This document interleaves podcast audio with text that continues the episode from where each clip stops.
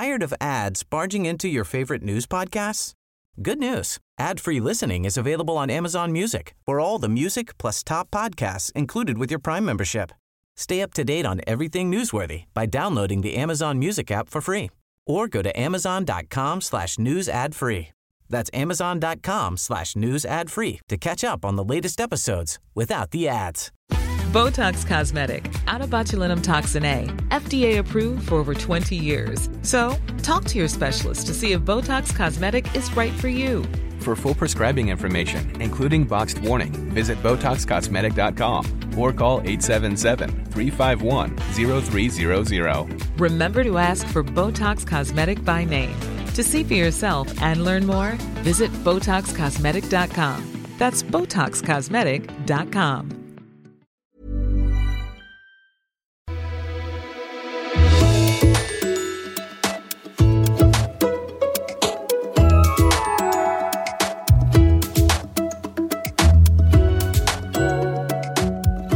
Välkomna tillbaka till Red Cross Talks. Det här är Svenska Röda Korsets podcast. Vi sänder regelbundet, nu under hösten till att börja med, med ett nytt avsnitt ungefär varannan vecka. Och vi vill prata om sånt som vi tycker är viktigt. Sånt som har med värderingar, engagemang och humanitet att göra. I det här avsnittet så vill vi bland annat uppmärksamma World Disasters Report, som kommer ut i hela världen precis i dagarna. World Disasters Report är en årlig rapport från Röda Kors och Röda Halvmånerörelsen som dels beskriver läget i världen med hjälp av eh, en samling statistik, men som också innehåller en tematisk del varje år som avhandlar ett specifikt tema eh, som har med katastrofhantering, humanitet, humanitär politisk verksamhet att göra. Temat, temat för årets World Disasters Report är resiliens. Rubriken är Resilience, Saving Lives Today, Investing for Tomorrow. Lite summariskt tolkat så handlar det alltså om hur samhällen kan stärka sin motståndskraft vid katastrof. Inför katastrofer, mot katastrofer, men också om hur man stärker möjligheten till återhämtning. Och vi ska återkomma till det eh, lite längre fram. Det här är alltså Red Cross Talks och idag är jag som är värd, jag heter Mikael Lindholm. Och idag är jag jätteglad över att kunna hälsa välkommen en av de absolut mest erfarna överhuvudtaget på det här området. Margareta Wallström, välkommen. Tack ska du ha. Hur är läget? Bara bra. Vackert höstväder i Stockholm, kallt, blå himmel. Mm. Och för att vi ska förstå lite av vad jag menar med mest erfaren så plockar jag lite ur flera av de otaliga sammanfattningar som finns av vad du har gjort. Eh, mer än trettiofem år i humanitärt arbete världen över. På ett eller annat sätt involverad i arbete i mer än hundra länder. Biträdande generalsekreterare i Röda Kors, Röda Halvmånefederationen. Och senast biträdande generalsekreterare i F N med ansvar för riskreducerande arbete. Och det ska vi också återkomma till. Men Margareta, eh, nu är du inte kvar vid F N. Eh, varför inte det? Nej, jag lämnade i slutet, eller trettioförsta december tjugohundrafemton. Jag hade gjort sju år på mitt senaste arbete. Och Ehm, det tycker jag är kanske till och med lite mer än en rimlig tid eh, att driva en sån här verksamhet. Men framförallt så i tjugofemton så kom vi i en större konferens som ägde rum i Sendai, Japan. Så eh, kom alla medlemsländer och civilsamhälle och akademiker överens om The Sendai Framework for Disaster Risk Reduction, vilket har varit vårt huvuduppdrag under ett antal år, att dra lärdom av vad länderna har lärt sig och hur man ska se in i framtiden när det gäller vad kostar kriser och katastrofer, både människor men också ländernas eh, utvecklingspotential. Så nu har vi det instrumentet, det ligger där och nu ska det användas. Så jag tyckte det var en bra brytpunkt för någon som är och lämnar jobbet. Mm. Vi ska återkomma till det där disaster risk reduction och bena lite i vad mm. det är för något. Men vad gör du idag då? Ja, du, jag jobbar, jag gör mycket saker nu, mycket som frivillig, men jag samarbetar lite grann en hel del här, men nu jag försöker hitta svenska kontaktpunkter som jobbar med förebyggande verksamhet, både när det gäller kriser och katastrofer. Så jag har ju samarbete med M S B, med en del akademiker här i Sverige. Jag studerar själv också lite grann för att liksom fräscha upp mig, och eh, jag har ett samarbete med Sverige också om Afghanistan och kvinnliga nätverk för förhandlare när det gäller eh, konfliktförebyggande och fredsförberedande verksamhet med mera, med mera. Jag har vissa saker som är speciellt som jag har tagit med mig givetvis. Ett är hur ska det offentliga och det privata kunna samarbeta bättre för att uppnå vissa mycket viktiga resultat för vår gemensamma överlevnad, för att uttrycka mig riktigt radikalt här. Jag fann i F N och även i Röda Korset att det där är eh, någonting som handlar allt, lite för mycket om retorik och inte tillräckligt om innehåll ännu. Innan vi lämnar det här, ditt förra jobb, så att säga, du har ju fått, du har ju en efterträdare på posten. Ja. Vad har du sagt till honom? Vad har han fått för råd av dig? Ja, han har fått råd om eh, det här instrumentet, hur det ska användas, om eh, vad som är de allra viktigaste lärdomarna från tjugohundrafemton med alla dessa F N-policykonferenser. Att det här handlar inte om enstaka fragmenterade vägar, utan att vi måste jobba på integrering. Det handlar om det preventiva och förebyggande. Eh, att det är inte klimat för sig och utveckling för sig och katastrofförebyggande för sig, utan vi måste se på det här som en integrerad verksamhet. Och de här instrumenten är, de är, de är formerade på det sättet, så de refererar till varandra och har mycket gemensamma faktorer. Så utmaningen för oss alla är ju nu att ta den här riktningsangivelsen som har givits och genomföra den i praktiken. Mm. Och det tror jag är en av de stora utmaningarna. Och sen är det ju det är enorma förväntningar från länder, enskilda personer. Det är stora utmaningar just när man ser på trenden på katastrofer och kriser och vad det kostar länder. Ju rikare vi blir, desto mer kostar det. Mm. Innan vi kommer in på det så vill jag ändå backa lite, för jag tycker att din historia är också så otroligt spännande, och ta det lite från början. Vi kommer inte ha tid att gå igenom hela ditt C V, för det är så omfattande, men vi kan stanna vid några punkter. Jag själv är mycket, väldigt fascinerad eh, och förundrad och skrämd av en period i Kambodja under de röda khmererna, och, och om jag förstått det rätt så redan då fanns du med vid den tiden, om inte mitt i orkanens öga så att säga, men någonstans där runt omkring. Kan du berätta? Ja, alltså det var faktiskt så att jag var i Vietnam och jobbade på det berömda Baibang-projektet. Och eh, kom dit sjuttionio, och det var ju väldigt nära Kampuchea som det kallades på den tiden. Eh, så sen... Eh, Som det blir så fick jag tillfälle att arbeta för F N i Kambodja då. Men det var precis i brytpunkten när röda khmererna hade tryckts tillbaka och landet öppnades upp. N- när var det här nu, bara det var, för att vi ska vara tydliga? Det, var, det där hände då i slutet på sjuttionio, så åttio var redan khmererna undantryckta, och vietnameserna var ju där som... som invasionsmakt, och sen i slutet på åttio, mitten på åttio, så började internationella hjälpverksamheter. Man börjar förstå vidden av det mänskliga lidandet. Och det privilegium, måste jag säga, som eh, jag hade tillsammans med några kollegor på den tiden, var med U N H C R, F N:s flyktingorgan. För vi skulle då undersöka förutsättningarna för en massrepatriering, för det var ju hundratusentals khmerer på gränserna där till Thailand.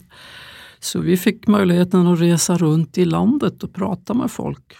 Och hur hade de, och var det någonting de var rädda för? Och tyckte de att deras släktingar skulle komma tillbaka, eller hur det var? Så det var ju ett fantastiskt uppdrag att lära känna landet. Och på den tiden så samarbetade vi som F N med vad som, skulle jag säga, var spillrorna av Kambodjas Röda Kors. De människor som faktiskt hade överlevt, de kom tillbaka till Phnom Penh och började jobba.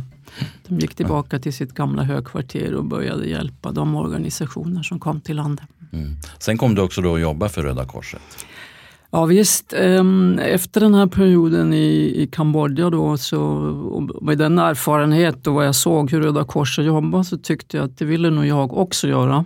Det här vore en fantastisk organisation, så jag kontaktade Svenska Röda Korset. Jag kom tillbaka och fick så småningom ett jobb där. Och sen därifrån så till federationen i Genève. Mm. Mm. Sen har jag två stycken nyckel... nyckelpunkter här som du bara kan beröra, för sen blev det F N igen, och den ena är Afghanistan och den nästa som jag tänkte nämna är tsunamin i, i Stilla havet. Mm.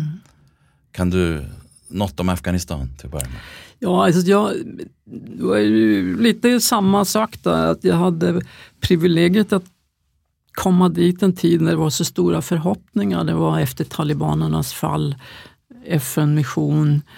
Vi skulle, det skulle ordnas val. Vi hade, jag jobbade ju då för F Ns mission UNAMA som var politik och återuppbyggnad. Det fanns ingen F N-trupp i landet då, det var ju inte en sån mission. Så det var en väldig optimism där under för första året tjugohundratvå. Men redan tjugohundratre så såg vi tecken på säkerhetsproblem. Det hade ett samband med vad som hände i Irak faktiskt. Och sen... Trots det så genomförde man ju fantastiska den första omgången val, eh, mobilisering av kvinnor. Så det var en, en, en väldigt spännande period, och jag har ju återkommit till Afghanistan många gånger efter det. Jag var kvar till tjugohundrafyra, drygt två år var jag där. Ja, vad tänker du idag då när du tittar på Afghanistan? Ja, alltså det är ju inte utan att man känner sig visst nedstämdhet, men när man åker dit, och jag har ju varit där nu ett par gånger, så ser jag ju ändå att trots att, att situationen är väldigt eh, negativ på många sätt och vis, så finns ju fortfarande viljan och energin. Det finns ju inga andra val. Folk ger ju inte upp, de vill ju ha ett bättre liv. Så internationella samfundet som ju har stött på ett positivt sätt många år. Afghanistan får ju inte ge upp. Men om man ska ge en sammanfattning över de här femton åren efter khmerernas, eller efter talibanernas fall, så har alltid utvecklingsinsatserna i Afghanistan har alltid varit för små och för lite vekhjärtade. Det har varit politik och säkerhet, och sådana här svåra perioder så tar det över snarare än återuppbygga samhället. Mm. Och tsunamin då? Vad, fanns du, vad befann du dig då? Va? Ja, då hade jag just, eh, tjugohundrafyra på hösten hade jag just kommit till New York. Jag jobbade på O C H As kontor där jag var deputy. Och tsunamin inträffade ju på julen. Och det var jag i New York, och som alla andra så fick jag ett telefonsamtal, och mina kollegor, började, erfarna kollegor förstod väldigt snabbt att det där var någonting stort, om medias rapporter. Så eh, sen eh, så utsågs jag ganska snabbt av generalsekreteraren som special coordinator för den operationen, med uppdrag att försöka hålla ihop F Ns insatser över många länder, samarbetet med, naturligtvis med givare och regeringarna, och med privata sektorn och civilsamhället. Det var fruktansvärda bilder, men det var också väldigt mycket mänsklig energi och enorm vilja att hjälpa till. Vi lärde oss ju väldigt mycket på den historien faktiskt. Mm. Om vi då ska hoppa in på det här med disaster risk reduction. Eh, vad är det för något? Ja, det är ju egentligen någonting ganska enkelt faktiskt. Det bygger helt enkelt på att, vad vi brukar säga, att, att skyll inte på naturen när det gäller katastrofer. Det är människor som bygger och organiserar sitt samhälle på ett sådant sätt att vi blir så utsatta att kostnaderna för katastroferna blir så stora. Så vad det egentligen bygger på, och man måste upprepa många gånger, att katastrofförebyggande är en utvecklingsutmaning. Katastrofer kostar utvecklingsresurser.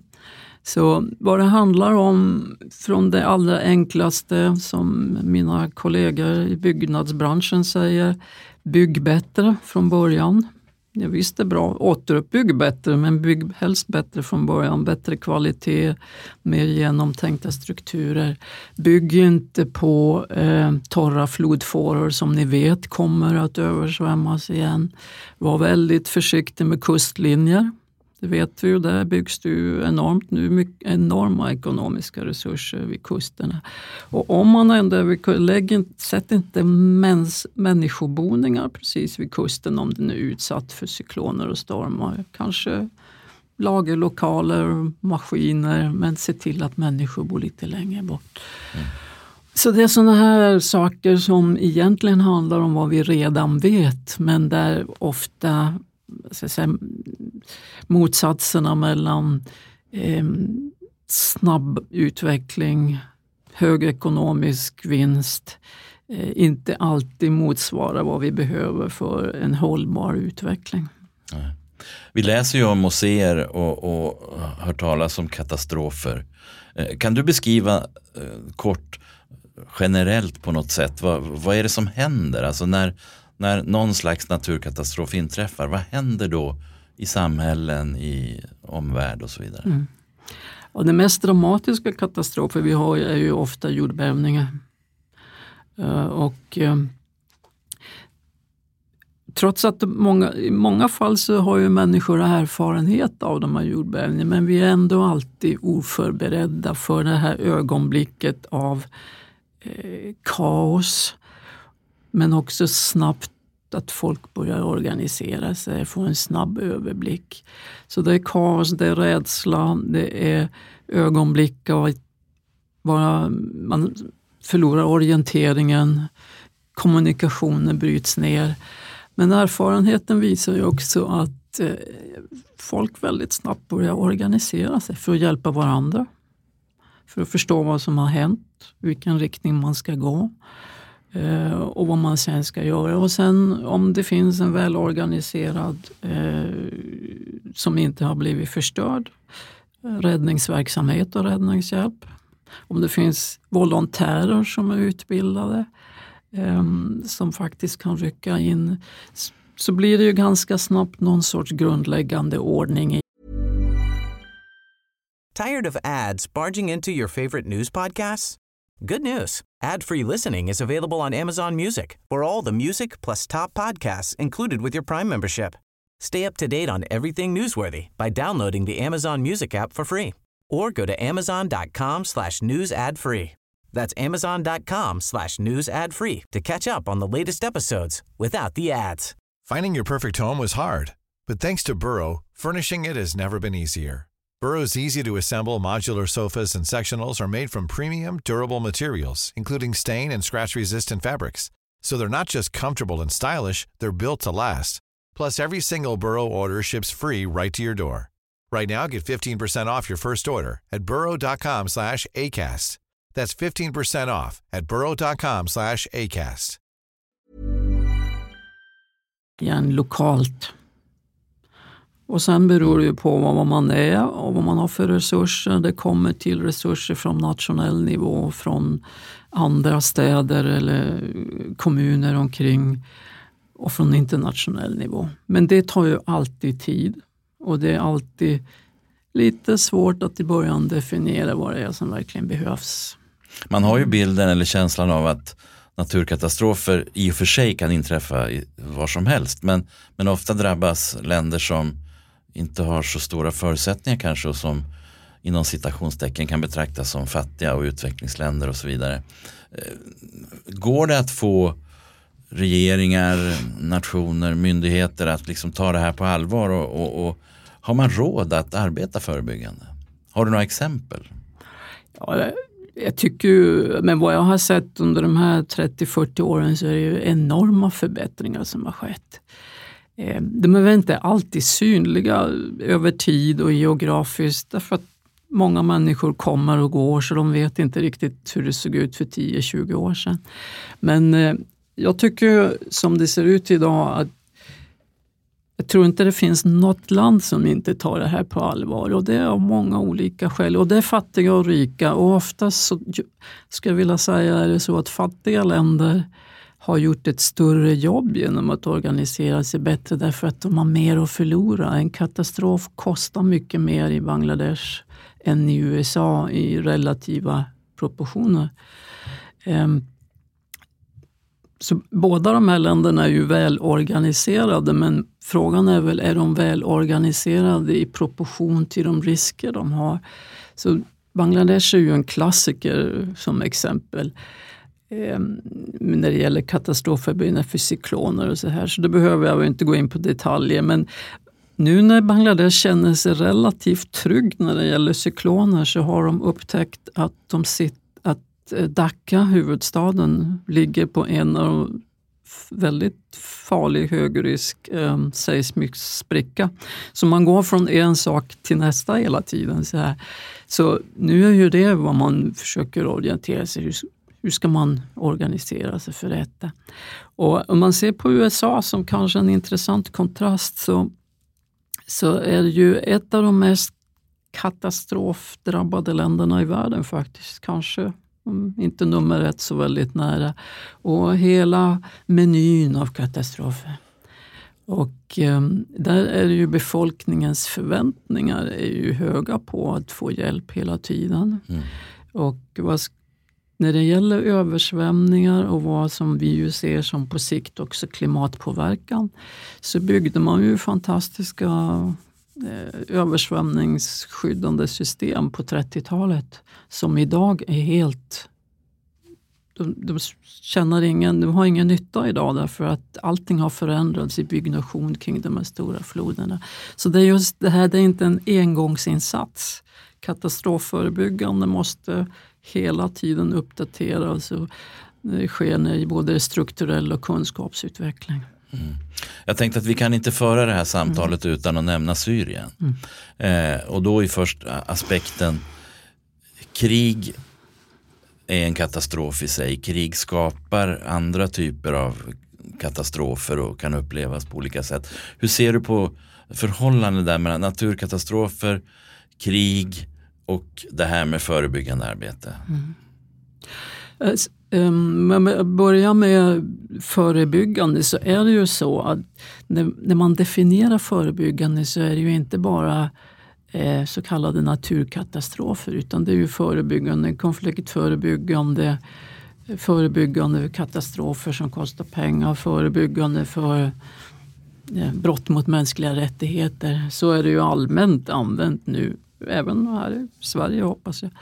Så eh, när det gäller den här typen av konflikter som Syrien, så i vårt samarbete med Syrien innan eh, konflikten verkligen bröt ut handlade om att eh, de var tvungna att göra någonting åt den längst, långvarigaste och en av de mest kostsamma torkkatastroferna i Syriens historia. Och det finns ju de som säger att detta spelade en viss roll när oroligheterna började. Kanske hade det det, kanske inte. Det var ju en politisk storm som kom från ett helt annat håll där. Men det är ju alldeles klart att konsekvenserna av den torkan också har väldigt viktiga konsekvenser för befolkningens överlevnadsförmåga när det gäller försörjning och just den regionen. Mm. Så det, det finns, det har ju varit en viss forskning, men inte tillräckligt mycket forskning som säger, kan naturförhållanden förorsaka konflikter, och vice versa är det ju alldeles klart att en, en katast- ett krig gör det ju ännu värre, miljöförstöring och så vidare. Så, men när man ser på Syrien idag, så det oerhörda lidande och jag måste säga vår kollektiva skuldkänsla över att inte kunna ha någon påverkan på Syrien, tycker jag egentligen är det som är det viktigaste. Hur länge ska det pågå det här? Mm. Och vem är det nu idag som faktiskt kan påverka vad som sker där och med vilka instrument? Så, så har du någon tanke om det? Ja, på något sätt så jag har kommit i kontakt med att eh, kvinnorna inne i Syrien är väldigt välorganiserade. Så kanske krävs det nu både att, att civilsamhället engagerar sig ännu mer och sätter tryck på de, tryck och stöd man måste säga till de politiker som försöker förhandla fram eh, någon sorts längre än en vecka skulle jag vilja säga eldupphör som vi nyss eh, hade för inte så länge sedan. Men eh, det finns väl fortfarande de som tror att kriget kan vinnas av andra sidan och det är väl det stora frågetecknet som inte någon av oss tror på som tittar på utifrån att det här kriget kan vinnas annat än på ännu högre dödssiffror än vad vi har nu och mer fysisk förstörelse och ännu längre återuppbyggnadsarbete. Mm. Ni lyssnar till Red Cross Talks med Mikael Lindholm i samtal med Margareta Wallström. Jag tänkte återkoppla kort till det som vi nämnde inledningsvis om den här rapporten som vi, vi ger ut, World Disasters Report. Eh, en av huvudteserna i, i den tematiska delen är just att förebyggande arbete i förhållande till arbete efter katastrofer, att det satsas för lite på förebyggande arbete. Två tredjedelar av pengarna går åt efter katastrofen trots att man vet att investeringar i förebyggande spar både liv och pengar. Eh, delar du den där bilden och är det så att vi är för mycket reaktiva och för lite proaktiva? Ja, definitivt. Jag både delar bilden och vi är för mycket reaktiva men, men det, det är inte en enhetlig bild. Alltså, om jag ska ta ett gigantiskt land som också har gigantiska katastrofer så är det ju Kina. Och de har verkligen ändrat hela sin eh, politik när det gäller katastrofer. Det började med ett par utvecklingsplaner, de har femåriga utvecklingsplaner. De sa att det var för mycket människor som dog. Så de började förbättra hela sitt system för katastrofinsatser. Eh, Men sen har de gradvis gått över till att helt, av uppenbara skäl säga att det inte acceptabelt. Vi kan inte garantera vår fortsatta ekonomiska utveckling om vi inte ser till att vi reducerar kostnaderna för katastrofer men också om miljöförstöring och andra saker. Så det tycker jag är en bra modell för att inse att eh, det här med investeringarna är inte så... Det är en sorts acceptans av att det kostar alldeles för mycket. Det där är ju inte moraliskt, det är ekonomiskt och samhällsekonomiskt. Men det är faktiskt så idag att eh, eh, när de flesta länder har förbättrat sina system för evakuering och eh, early warning så kommer ju färre människor att dö. Men kostnaderna kommer att stiga. Därför att vi blir rikare, vi har mer resurser, vi har mer eh, exponering. Och samtidigt som världen på många andra sätt har blivit ekonomiskt mer ojämlik, eller mindre jämlik ska man kanske säga, så måste man ju se det här i proportion också till hur ska kampen mot fattigdom kunna lyckas om man inte tar sig an eh, den här typen av katastrofer. Så varför är det på det här sättet? Ja... Det debatterar vi ju ganska mycket men det hänger ju klart samman med någonting som inte är speciellt för det här arbetet. Och det är ju en väldig kortsiktighet i hur man planerar och ser. Det är ju samma problem med underhåll och reparationer och infrastruktur som har gjort att vi har enorma kostnader för sånt. Som en gång i tiden så byggdes hus för att stå i hundra år, nu byggs hus för att stå i trettio år. Med reparationer. Så överhuvudtaget så är det en sorts förändring av synen på eh, vad, den framtid vi investerar i. Och det är ju inte någon liten fråga men, men eh, tyvärr så är det nog så att eh, just den här tiden för vilken jag som kommunpolitiker, regeringspolitiker, tjänsteman är ansvarig för har blivit lite för viktig när det gäller vilka beslut och hur man planerar för framtiden. Så det är mycket det som driver det här. En annan tes som drivs i den här rapporten är att det handlar inte bara om pengar. Det krävs ett nytt tänk, nya idéer, nya partnerskap, och det var ju du inne på tidigare. Mm. Något kort om det? Ja, jag bruk, inte bara jag, men det är väl så att vi har så mycket kunskap som vi inte använder. Så jag tror att det nya tänket handlar framförallt om att regeringar kan inte göra allt själv. Att vi som civilsamhälle, som organisationer, som privatsektor måste engagera oss också och göra saker och ting. Så partnerskap, men också absolut nödvändigt att jobba tillsammans, därför att det, har, det ser man ju så mycket. Mycket arbete ofta läggs in på någonting som inte till slut har någon större eh, påverkan, därför att det görs isolerat. Så det tror jag att den största utmaningen är, och, och här är det ju många som förväntar sig regeringars ledarskap helt enkelt. Att koordinera oss, sätta oss samman, planera, använda totala resurserna i samhället. Tänk inte isolerat att det är vi som gör det här och ni gör det där. För då, det är ju som med kvinnor och män, va? Om man inte använder alla samhällets resurser så blir ju resultatet suboptimalt. Och det är ju lite grann samma sak när det gäller sådana här frågor. Att om man inte försöker att dra samman alla resurser och den kunskap som finns, så använder man mindre än vad man har faktiskt. Mm. Jag tänkte fråga lite om vad man kan förvänta sig av omvärlden, av regeringarna, av F N, av Röda Korset och så vidare. Du har ju redan besvarat det lite grann. Eh, vi börjar närma oss slutet på det här samtalet. Eh, jag tänkte jag måste ändå fråga dig, vad är det som driver dig personligen? Ja... Jag vet, jag, jag växte upp som kanske du gjorde på en tid när det var så enormt mycket internationellt engagemang. Och eh, eh, redan på den tiden så tänkte jag väl att jag såg världen som en enhet. Och sen har jag haft privilegiet att träffa så många människor av olika typer runt om i världen. Så det är lite grann det här att jag tror att vi... Det går att förändra förutsättningarna för, och för att göra det så måste alla hjälpa till, jag också. Mm. Så det är bara det. Så det är inte så komplicerat. Men vad, det gäller, vad kan man förvänta sig?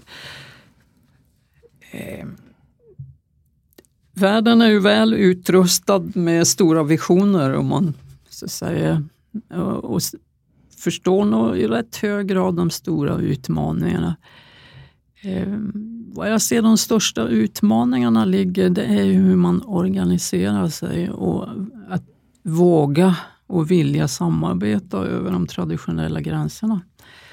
Ehm, och nu eftersom, det är väl ingen särskilt eh, konstig kommentar, världen är ju väldigt polariserad politiskt och kommer förmodligen inte bli mindre polariserad under de närmaste årtionde.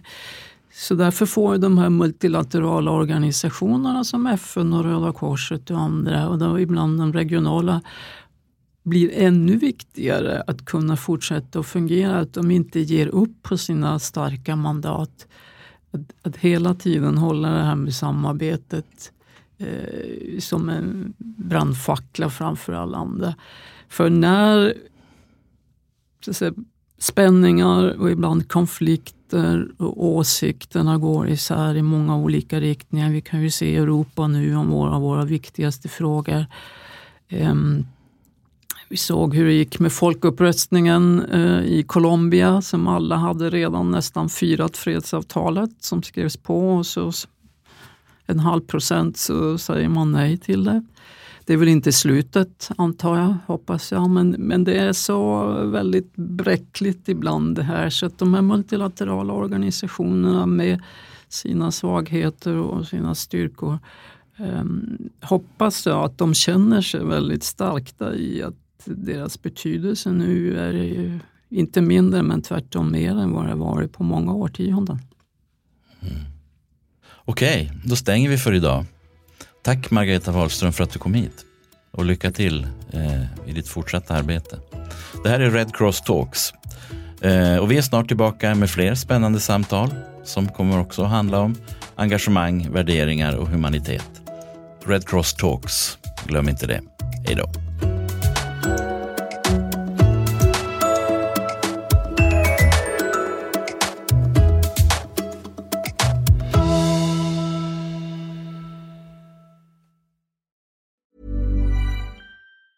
Tired of ads barging into your favorite news podcasts?